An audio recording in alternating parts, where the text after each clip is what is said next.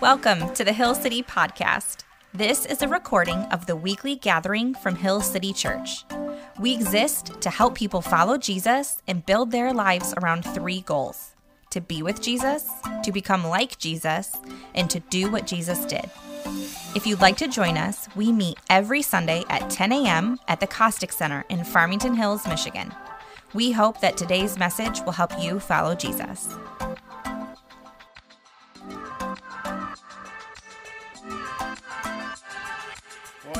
Welcome to Hill City this morning. We are so glad that you are all here joining us. Uh, we, we had such a great time, as Chelsea said, at the Founders Festival. It was so fun to be able to introduce ourselves to so many members of our community. Uh, we loved it. As Chelsea said, we are already thinking about next year, which is, I feel like when, you're, when you spend like 24 hours at an event over two days, like, and you're already thinking about next year, that's a pretty exciting thing. And so, thanks for again for everyone who came to help us. We could not have done that without you guys. Uh, it is it was such a gift to us, but we pray as well a gift to our community also. And so. Uh, we are going to continue on in our series on earth as it is in heaven here this morning. And as we get started, I, I want to just uh, tell you guys about something that happened to me a few weeks ago. I was, uh, you guys know some of this story. Uh, you guys remember a few weeks ago, we, or about a month ago now, we asked you to pray for just our relationship with the Costick Center. Well, what I didn't tell you in the midst of all of that was they had sent us an email on like a Friday afternoon. I mean, pretty much at closing time. So I, I had already kind of gone home for, for the weekend to hang with family. And, uh, and the email it felt like it was, a, it, it was a, a, a, just a switch that had flipped. Um, all these things that I kind of had thought we had agreed to was different, and I thought maybe I misunderstood. And I got to be honest with you, the emotion that I, I felt, it wasn't joy, it wasn't elation, it wasn't, uh, it wasn't any of those. It was, it was pretty, pretty significant anger. I was pretty frustrated and upset about it.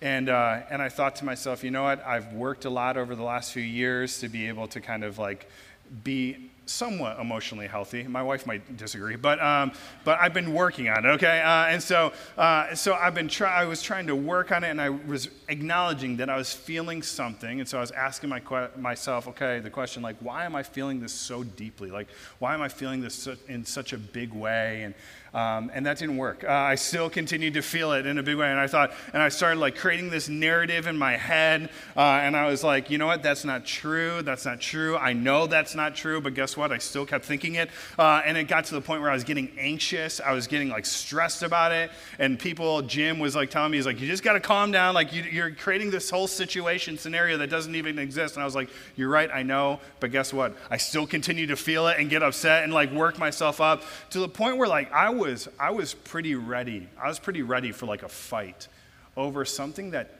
wasn't even existing. I mean, have you ever gotten to, into that spot where you've gotten so worked up over something that you became so convinced of something in your life, in your heart, but then you came to entered into the situation and it wasn't even that at, at all? I mean, I was so, I knew the right things to do. I knew to question why I was feeling that way. I knew to begin to assume the best with the leadership of the Costick Center and, and our relationship with them and the relationship that we had been working on. I knew all these things, but in that moment, for some reason, the, my flesh side began to win out in that war, and I began to get more and more angry. And so I went to them immediately and I said, Hey, can we have a meeting? Can we talk about this? And we did, and guess what? Everything was fine. All of those assumptions that I had made about them was not true. And i I walked out of the meeting and I just realized my anger was, was for nothing. Like it was all out of fear and it was all out of just this situation that didn't even exist. I created something in my heart and in my mind that, that wasn't real. And I tell you that story, I tell you that side of the story. I told you guys, hey, pray for us, pray for us. But I tell you the, the kind of impact that it had on me because we're in the midst of this series called On Earth as it, as it is in Heaven, as we are looking at Jesus' most famous sermon called the Sermon on the Mount. It's found in Matthew chapters 5 through 7. And really, this is a discourse on discipleship. It's, it's a picture of what our lives are meant to look like as disciples. Or another way that we've been saying it is it's meant to, it's, it's, a, it's a sermon that is about what life in the kingdom of heaven is all about. And it was in that moment, as we're prepping for this series and as I'm struggling with this, this email, that I'm realizing, in the midst of all of it, that my life is not very kingdom minded in this. I was struggling with this reality that I was, I was living out. I was struggling with knowing what Jesus had called me to do, but not really doing it. And there are some, honest, honest uh, confession here, there are some sermons that we come to, and I look at the topic and I'm like, yes, Jesus has been doing a good work in me. I am ready to talk about this. Today, as we talk about kind of our anger and our emotions that we feel towards others in those moments, this is not one of those ones where I, I come to you and say, I've arrived, okay? Uh, I am, I'm a work in progress. Uh, but I do believe that uh, God has done a work in me as a result. I'm not where I've, I was, but I'm not where I want to be either, if you, if you know what I'm saying. But again, I think Jesus' words, they teach us so much about what this life in the kingdom of heaven is meant to look like. And if you were here with us a couple weeks ago, we looked at this specific verse that I really believe has implications for the rest of the Sermon on the Mount. And so, if you weren't with us, I kind of want to catch you up on what Jesus was saying to the crowds that were listening to him. He's, he really was teaching them that for life in the kingdom of heaven, it's not just about the external actions, which that's what all the people kind of thought the, the law and of, the law of Moses, the teachers of the law, they taught that it was all about the external actions. But Jesus, he was showing us that it's not just about the external actions, it's about what's happening in our heart. And this is what we are walking into. He says in Matthew 5:20, Jesus says, "For I tell you that unless your righteousness, your righteousness, my righteousness, our way of living, unless it surpasses that of the Pharisees and the teachers of the law, the people who, who were meant to be the most highly educated, highly moral people in the day, he says, unless it surpasses theirs, you will certainly not enter the kingdom of heaven. And what he was saying was exactly what the point we were making is that it's not just about the external actions. It's about our heart in the midst of it. And so, what Jesus does through the Sermon on the Mount is he reveals the heart of the Father and he reveals what our heart should look like as followers of his, bringing the kingdom of heaven to earth here and now. And so he's inviting us to this new kind of level of righteousness, not a righteousness that's dependent upon did we do this or did we not do this, but rather a reflection of what's happening within our hearts in the process. And we're going to see. Uh, see kind of these six areas. It's called the six antitheses, where Jesus comes and he says, You've heard it said, but now I say to you, where he's really getting to the heart of these things. Adam did a great job tackling two of them last week in, in adultery or div- and divorce. Today, we're going to tackle another one, as you can tell, in anger. And again, anger is just one of those things that I believe that we've all felt. Uh, we've all struggled with it. And Jesus has words for us about what this looks like in the kingdom here today. And so we're going to see what Jesus has to say in Matthew 5, starting in verse 21. Here's what he says He says, You have heard that it was said to the people long ago, You shall not murder, and anyone who does murder will be subject to judgment. But I tell you that anyone who is angry with a brother or sister will be subject to judgment.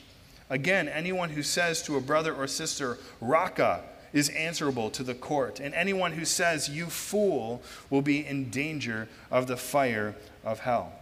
Jesus starts this antithesis with a redefinition, a, a, a, typical rabbinical statement. You have heard it said, but I say to you. It's a redefinition of, of kind of the typical teaching for their teaching. And so, Jesus, in doing this, he begins to quote the sixth commandment You shall not murder. That's found in Exodus 20. And then he sums up essentially all of the, the law, the teachers of the law, uh, teachings around murder in saying that anyone who does murder will be subject to judgment. And on the surface, this is an easy command, right? Don't murder. Check, okay? I'm doing okay when it comes to following this commandment. But Jesus, again, is not after our external behaviors, He's after the desires and the attitudes of our heart. So, Jesus, he goes on to renew this kind of command and reveal the heart of it in saying that anyone who is angry with a brother or sister is subject to judgment. And then this easy command that says, Yep, I have not murdered anyone today, I'm doing okay, all of a sudden becomes a lot harder. Because I don't know what your drive was like on the way over here. But I couldn't get past the bridge on Middlebelt because it was still closed. And I forgot that. All right? So I got angry, right? Or maybe you got cut off, or maybe your uh, spouse, hypothetical situation, was running late, you know, and uh, you were ready to go before them. Or your kids, you told them 20 times to put on their shoes, and then you go and check, and guess what? They don't even have socks on anymore. Like they've gone backwards in the process, right? I don't know what your morning was like, but all of a sudden, this command gets a little bit more difficult to obey because Jesus puts murder and anger on the same level. In this passage and the passages to come, Jesus is revealing a fuller expression of God's will for his people. And therefore, he's giving this ethic from above that calls for his followers to eliminate anger. To eliminate anger. That's at the heart of what Jesus is trying to communicate in these verses. And when you hear me say eliminate anger, don't hear me say don't be angry. Those are not the same things. Uh, God created us with the capacity for anger. I think we see some of that in these moments when Jesus is flipping the tables in the, in the temple courts, right? Why do we see Jesus kind of having this righteous anger? But he's calling us to eliminate anger. Well, again, I believe we were created with the capacity for anger, and I think it's the proper response when we see injustices happening. But really, I believe when what we're seeing for Jesus is that he's in inviting us in the same way that Paul is inviting us in, in our anger to not sin. And that's exactly what Paul says in Ephesians 4. He says, In your anger, do not sin. Do not let the sun go down while you're still angry and give the enemy, the devil, a foothold. Paul recognizes that anger will come. And that's why Jesus, also recognizing that anger will come, says, in your anger, right? And Jesus says, whoever is angry. So there's a reality that, like, anger is going to happen. It's, it's, a, it's an emotion that we can feel, but there's something that happens. In our anger, we shouldn't sin. And whoever is angry is going to be subject to judgment. So, what is Jesus getting at? If we're called to eliminate anger, but we are allowed to feel anger, how do we, how do we justify this? What do we do in this? The aim here is for our hearts, to allow our hearts to look more and more like Jesus, so that when our anger comes, sin is not our natural reaction to it. Or when we are angry, we're able to kind of interrogate those emotions and begin to move on. What is anger? Simply put, anger is the outward expression of an internal wound or offense that we feel. I think that's one of the simplest definitions that I could find when simply just trying to discover what is anger. It is the outward expression of an internal wound or offense. So let me paint a picture for you, right? Uh, you're running late for work, right? For some reason, you're running late, whether it's your alarm didn't go off in time or you were just, you know, running behind because something happened. You're running late for work, and on your way to work, you get cut off by a driver who then proceeds to go slow to their destination. What do you feel? Again, probably not joy or excitement, but probably anger, right? Maybe you confide in a friend something that you, that's kind of you've been struggling with or you've been feeling. And the friend says, Thank you so much for telling me, you know, this will just stay between you and I. And a few weeks later, as you're talking to, to some people, you discover that maybe your secret was revealed to other people as well. What do you feel in that moment? Again, I'm, my hunch is it's probably not excitement, but rather it's, it's, it's an anger right? This inward offense, this internal wound, and you express it in a certain way. Maybe, again, you tell your kids a hundred times to be careful.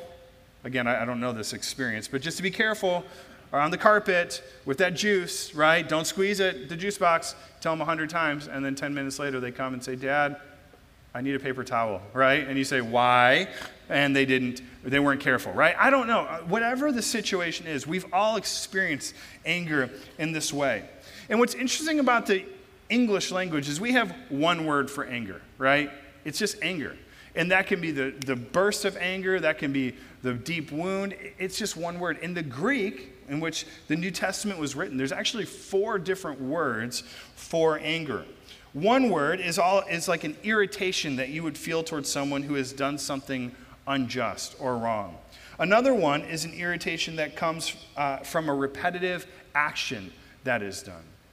But the two that are more often used, the two that are more often used, one is a word called thumos.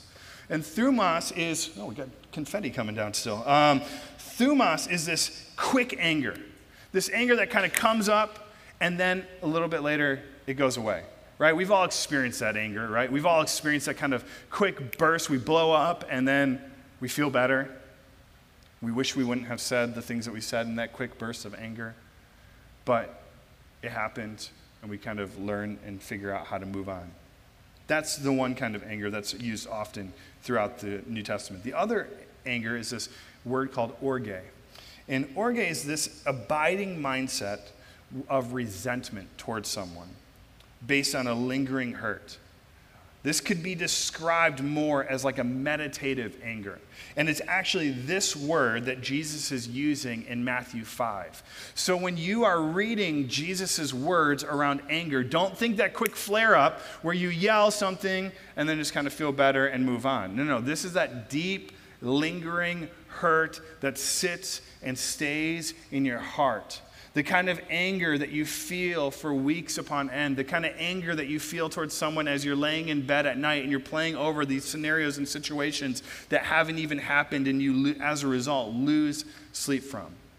It's this deep rooted anger that you feel, that you brood over, the kind of anger that you get stuck in.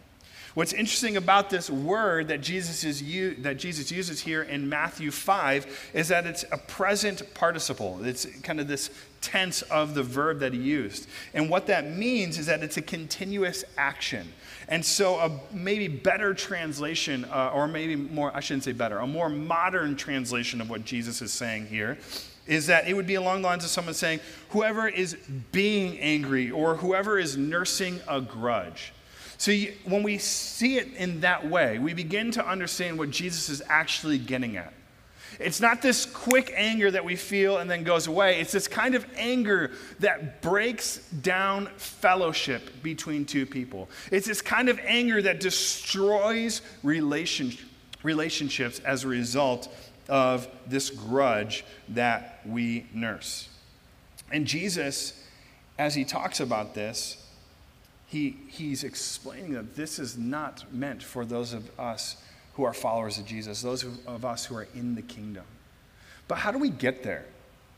How do we get to this spot where this grudge seems like the only natural or reasonable feeling that we are experiencing? I looked online and, and found, I think, a tool that I thought was pretty helpful. And it was just, it's a simple thing called the cycle of anger. And here's how the cycle of anger works an event happens that triggers your anger. It's something that kind of happens that makes you mad. And after that event, we begin to think negative thoughts. And these thoughts are often irrational, right?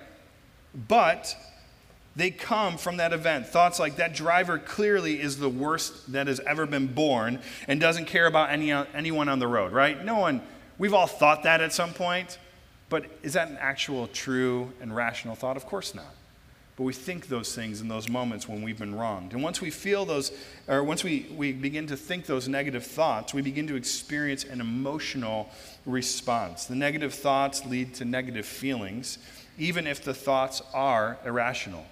And after that emotional response, after those negative kind of feelings are felt, we begin to have a physical response.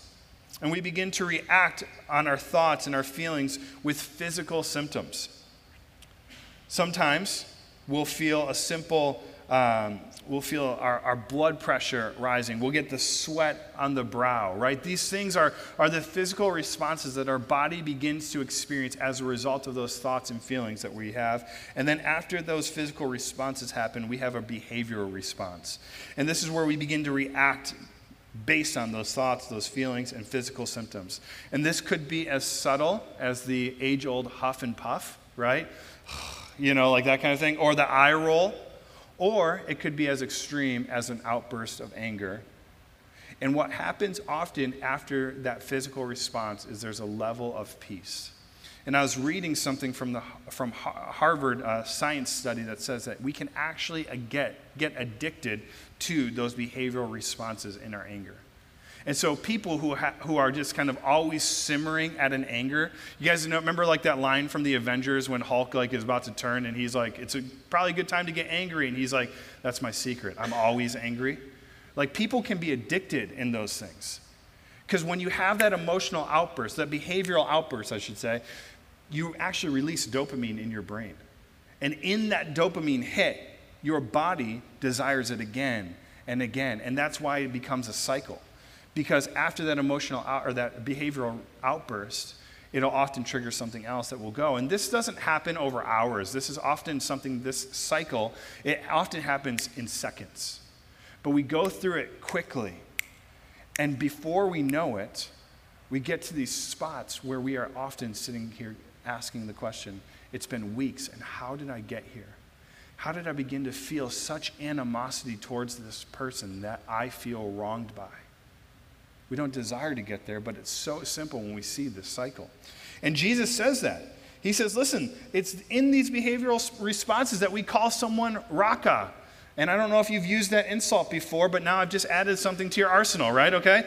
But it's this word and this Hebrew word is a word that is, means head or fool. And so, like, the idea is that you're calling someone dumb. The idea is like when you use this word raka, you're saying, you empty head, right? Which I know is really a hurt, uh, hurtful word to say. But it's this idea where you're insulting the person, you're calling them an empty head, someone who's dumb. But then Jesus goes on, he says, or someone who goes and t- says to someone, you fool. Well, this Greek word there is the word moros, which is the word that we get moron from. And the way that it was used in Jesus' day was not just a simple insult, but instead it was something that was used to, uh, to uh, attack someone's character. And so, what Jesus is saying is in your anger, you, be, you do not want to move from kind of using this word raka, which is an insult on the person, to this word you fool, where you begin to assassinate their character. And isn't that so easy to do in the midst of our anger? We go from kind of insulting to the person to shaming their character. We go from talking about the person's behavior to talking about the person's heart in just that quick that moment of moving through the cycle of our anger. And wouldn't you know that the moment that our, our hearts begin to feel justified to kind of go from talking about the person's actions to the actual person, we begin to see them as less of a person. And it's maybe in those moments that murder becomes conceivable, when we see them as less than a person. And so you see this jump from, I haven't murdered today, is actually something that Jesus is revealing in the heart that makes a lot of sense. The anger begins to move us down this cycle that we don't enjoy, that begins to be frustrated more with a person's actions to moving to really attacking and assassinating their character, their heart, the person themselves. And this is what Jesus is saying. I don't want those of you who live in the kingdom to operate in this way. It breaks down fellowship. And then the church's witness to the world is a bunch of people who are broken and hurt and biting and, back, uh, and backbiting at each other. That's not the way it's meant to be.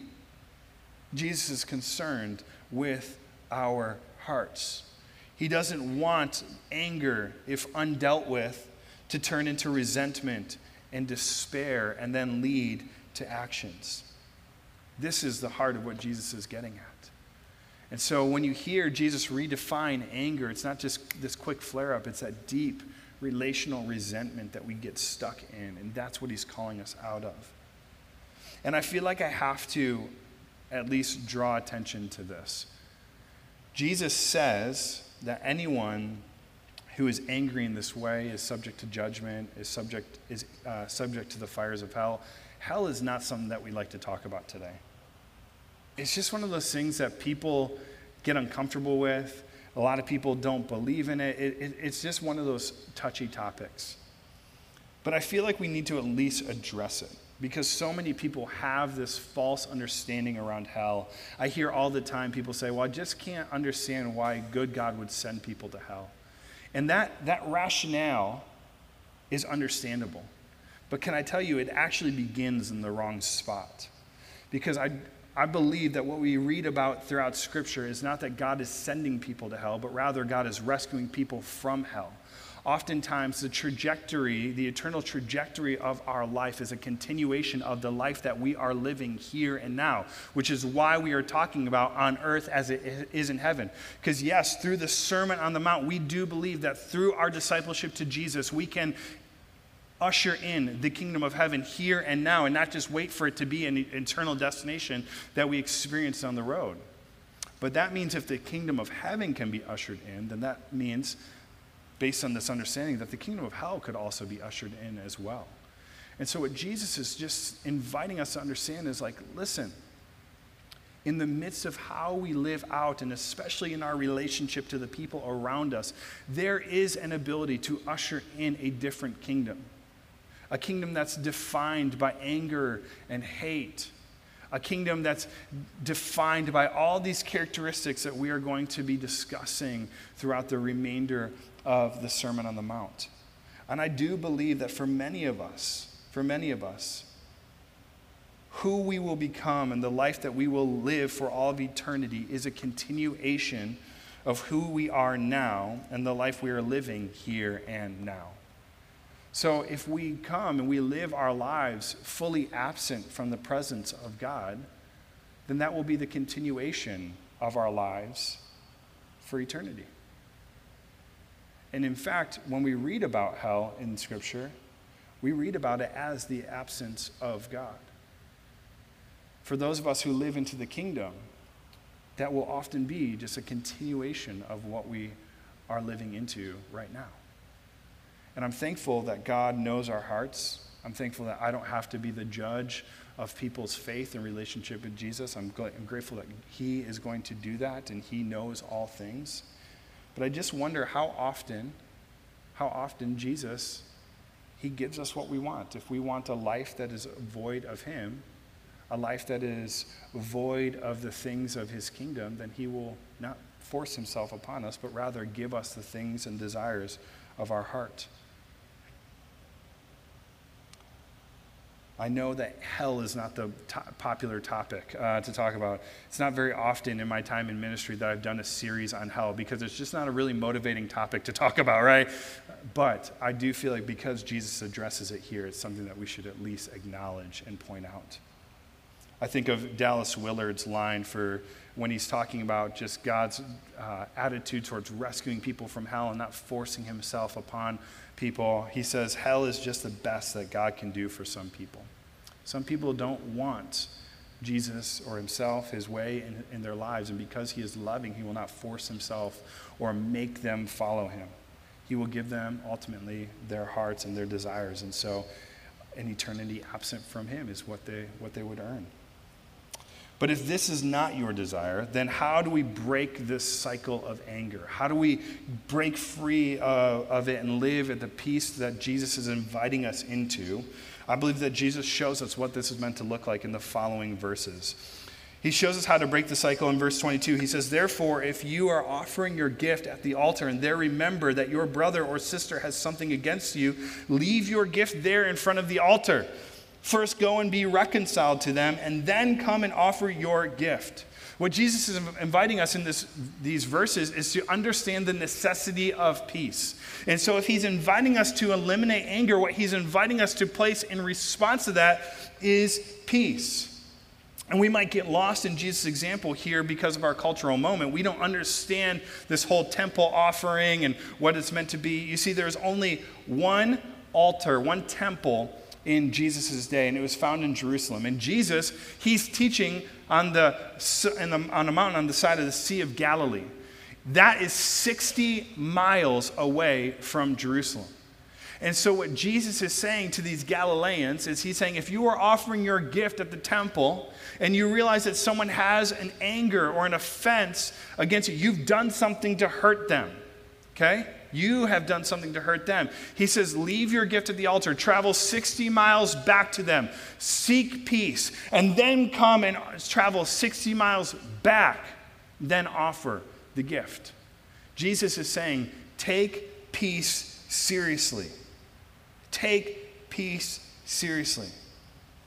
To break the cycle of anger, we need to understand the importance and the necessity of peace for the follower of Jesus. We aren't meant to live in conflict with the people around us. We're meant to live reconciled lives to the people around us. We're meant to be people of peace and reconciliation. And as the church, I believe that we have a lot of room to grow in this because so often we are known for what we are against rather than what we are for. And so we have room. We have room to come and understand how necessary peace is for those of us who are followers of Jesus. But it's so important. It's so, so important for us. It's so, so important for us to understand that our relationship with Jesus is connected to our relationship with the people around us. This is why Jesus says in the greatest commandment, I'm summarizing, love the Lord your God with all of who, all of who you are and then love the people around you just like you love yourself. Love God, love others. He's saying our relationship to the people around us is tied to our relationship with God. We cannot experience full love of God if we are not loving the people around us well. And so it's important for us to understand how necessary peace is in our relationship with God. And so maybe if you are feeling distant from God, or you feel like there's a barrier in your prayers, or you feel like there's a wall that's kind of up in your worship, then maybe you are unreconciled with someone in your life. And there's many potential reasons for this. I don't want to pretend to know every nuance of every kind of situation that you are each walking through, but one of the reasons might be this very thing earlier in my marriage, more often than not, I would talk to my wife and I would ask her this age old question Are you mad at me? At which she would respond, No. And then I would ask again, Are you mad at me? And she would respond, No. Then I would say, But okay, but are you mad at me? And she would respond, No. And I'd be like, It feels kind of like you're mad at me, you know, kind of uh, based on how. And oftentimes, earlier in our marriage, when we were still growing in our ability to communicate with one another, she would say, Well, how did you know? I am mad at you. I'd be like, I know. I felt it. You know, like it's very clear. I felt it. Sometimes that might be kind of the reasons that we're feeling kind of distant from God. It might not always be in the sense that we're not walking through the certain thing. It might be that we're unreconciled with the people around us. And so we need to understand how important reconciliation is for us. Without this reconciliation, this peace, our relationship with God is fra- fractured. We're out of step with the Holy Spirit.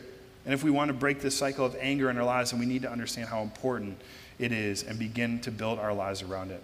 But this is just step one in breaking the cycle cycle. It's admitting that we, that we need peace in our lives. And Jesus continues to show us in the following verses what we need to do next. In verses 25 and 26, he says this Settle matters quickly with your adversary who's taking you to court.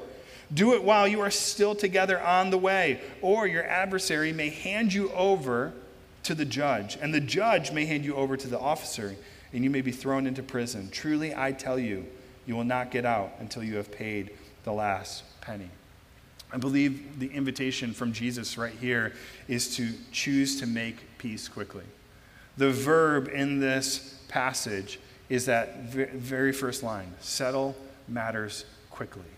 That's at the heart of Jesus' desire for peace and reconciliation. We are to settle matters quickly. He's urging his people to deal, deal with the wrongs in your relationship quickly and fully, any kind of breakdown in fellowship.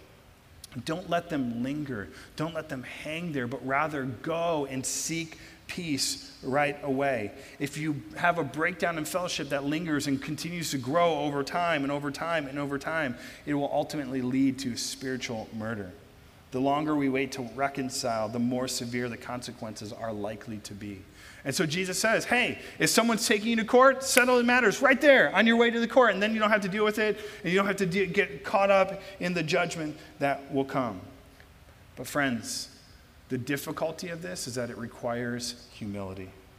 It requires you to come and admit that you've wronged someone, to ask for forgiveness, and to seek peace with that, those people. My daughter is in a very cute phase as a four year old, um, but she's also in a very sassy um, phase where a lot of her attitude is coming out as well. And so the other week, she, uh, she was pinching and kind of uh, disobeying, and I said, Ava, you have to go sit in timeout. And she didn't even sit down, and she said, Dad, I'm so sorry.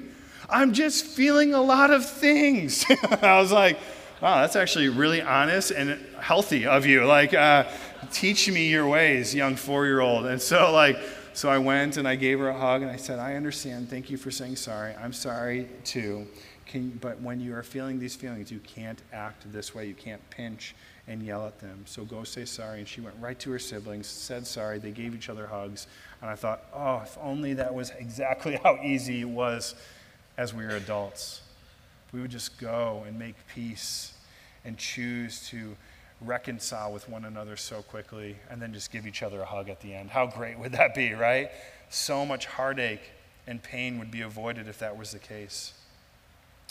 But I do want to draw something, draw our attention to something here as we look at this final example. These two examples that Jesus gives to us, they're not our anger to someone. I don't know if you caught that.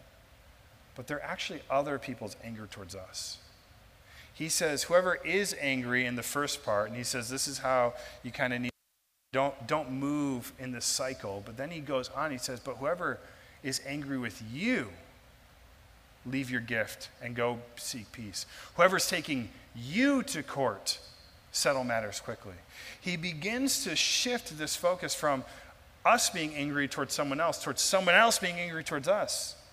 I've always wondered why. Why is that shift? And I believe that the best answer for that is because we are more likely to remember when we have something against others than when we have done something to offend the people around us. And if we're truly concerned about our anger and our hate towards the people around us, then we should be no less concerned when we do the same to the people around us. I believe that that's what he's inviting us to understand, that it's not so much us being angry towards someone. He's concerned about that, but he's just as concerned when we've wronged the people around us as well. And so we need to own the sin and blundering on our part. I love this instruction in Matthew 5 when we pair it with Paul's instructions to the church in Rome in Romans 12. He says this If it is possible, as far as it depends upon you, live at peace with one another. If it is possible, as far as it depends upon you, live at peace with one another. Pastor and author John Piper, I like the way that he kind of described this. He says, We are only responsible for what others hold against us when it's owning to a real sin or a blunder on our part. And then he says, and we are responsible to pursue reconciliation, but live with the pain if it does not happen. In other words, we're responsible, we're not responsible to make reconciliation happen. We are responsible to pursue reconciliation. I believe that this is part of what Jesus is inviting us to, and what he's inviting us to ask ourselves to really live out as we move forward. Eliminate anger sounds good, but in the practical day to day stuff, it's hard to live out. So, what do we do in the day to day ways that we live our lives? And I think our response should, should simply be this if you are angry with someone, if you are angry towards someone else, I believe one of the best things that you can do is choose to trust and seek peace. You see, in those moments when we get angry, we begin to uh, feel all sorts of weights towards people. Right? When there is a gap between what we've expected someone to do, but then what we experience them to do is different, there's a gap there. And so often it's easy for us to fill that gap with anger or suspicion or hate. And we begin to feel all sorts of feelings towards that person.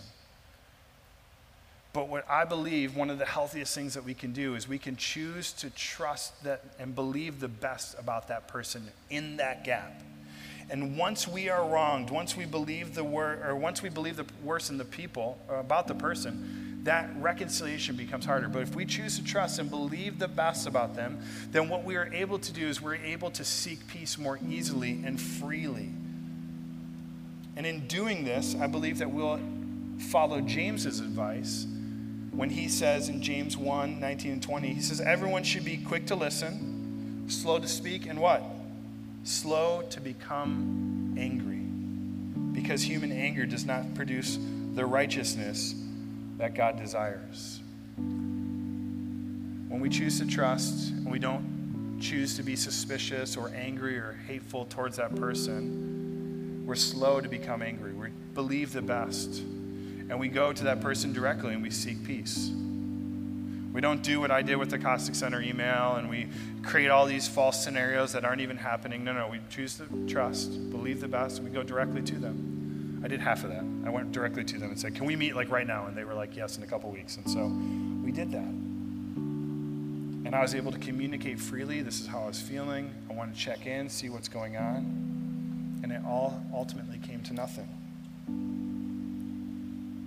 So here's how we communicate our feelings. We need to communicate why we're telling them. One of the things that I've felt is I come and say, hey, because I value this relationship and I care about you and our relationship, I have to tell you this. And I communicate what happened that caused hurt in my heart, communicate the feelings that I felt, and then what my desire is for the future. And then I always try and end with just that, hey, and I'm just to remind you, I'm telling you this because I care about you and I, I want our friendship, our relationship to be strong and to be tight, and to be close. So you communicate the why, you communicate the what, you communicate how you're feeling, and then you communicate ultimately your vision for the future. And in doing so, you'll ultimately begin to create this kind of communication pathway that will build bridges towards reconciliation and peace, which is ultimately the desire for God's people and his followers. So, this is what you do when you're angry you elevate the relationship over the anger that you might be feeling. But what do you do if you have angered someone? Because again, that's half of what Jesus is talking about. If you've angered someone, go to the person quickly and seek peace. Jesus spends as much time talking about our someone that we have angered as much as our anger.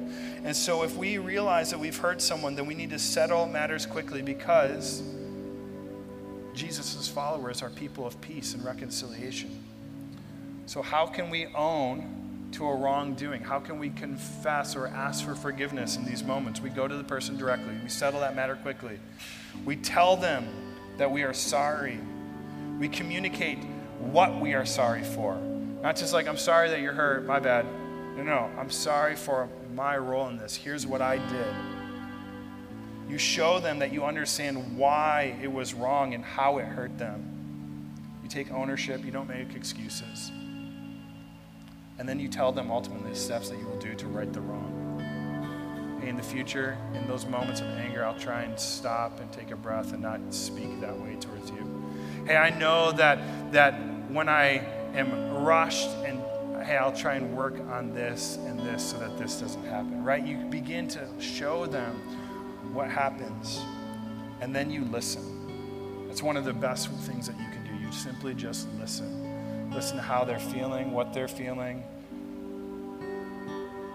Jesus is concerned with our hearts, our hearts towards other people, and their hearts towards us as well. God's people, this kingdom of heaven is not meant to be a kingdom of murder and anger and hate. It's meant to be a kingdom of peace and reconciliation. And so we have a role in bringing that about in the lives and the people around us. And so I want us to end our time by just asking some questions. And these are primarily against for if we have angered someone, because it's pretty easy for us to think about the people that we're angry with, but maybe harder for us to think about the people that are angry with us. So maybe just some questions to ask in your reflection. Am I responsible for any grudges that someone has against me? So there just been that relationship that I kind of stay away from and I know why, but I just haven't really pursued any kind of reconciliation. Maybe another question is is my is, is there anyone that is angry towards me? Is there any anger someone has against me? Or maybe another question is Am I responsible for any bitterness someone has against me? Or am I responsible for any hostility someone has against me? I don't know what your situations look like. And I know that I'm kind of talking at a high level view of anger and that there are some specific, very deep wounds of hurt that are there. And we would love to walk alongside of you as you seek reconciliation. We can re- recommend some great people here, even who are here, part of our body at, at Hill City, that can help you in those things.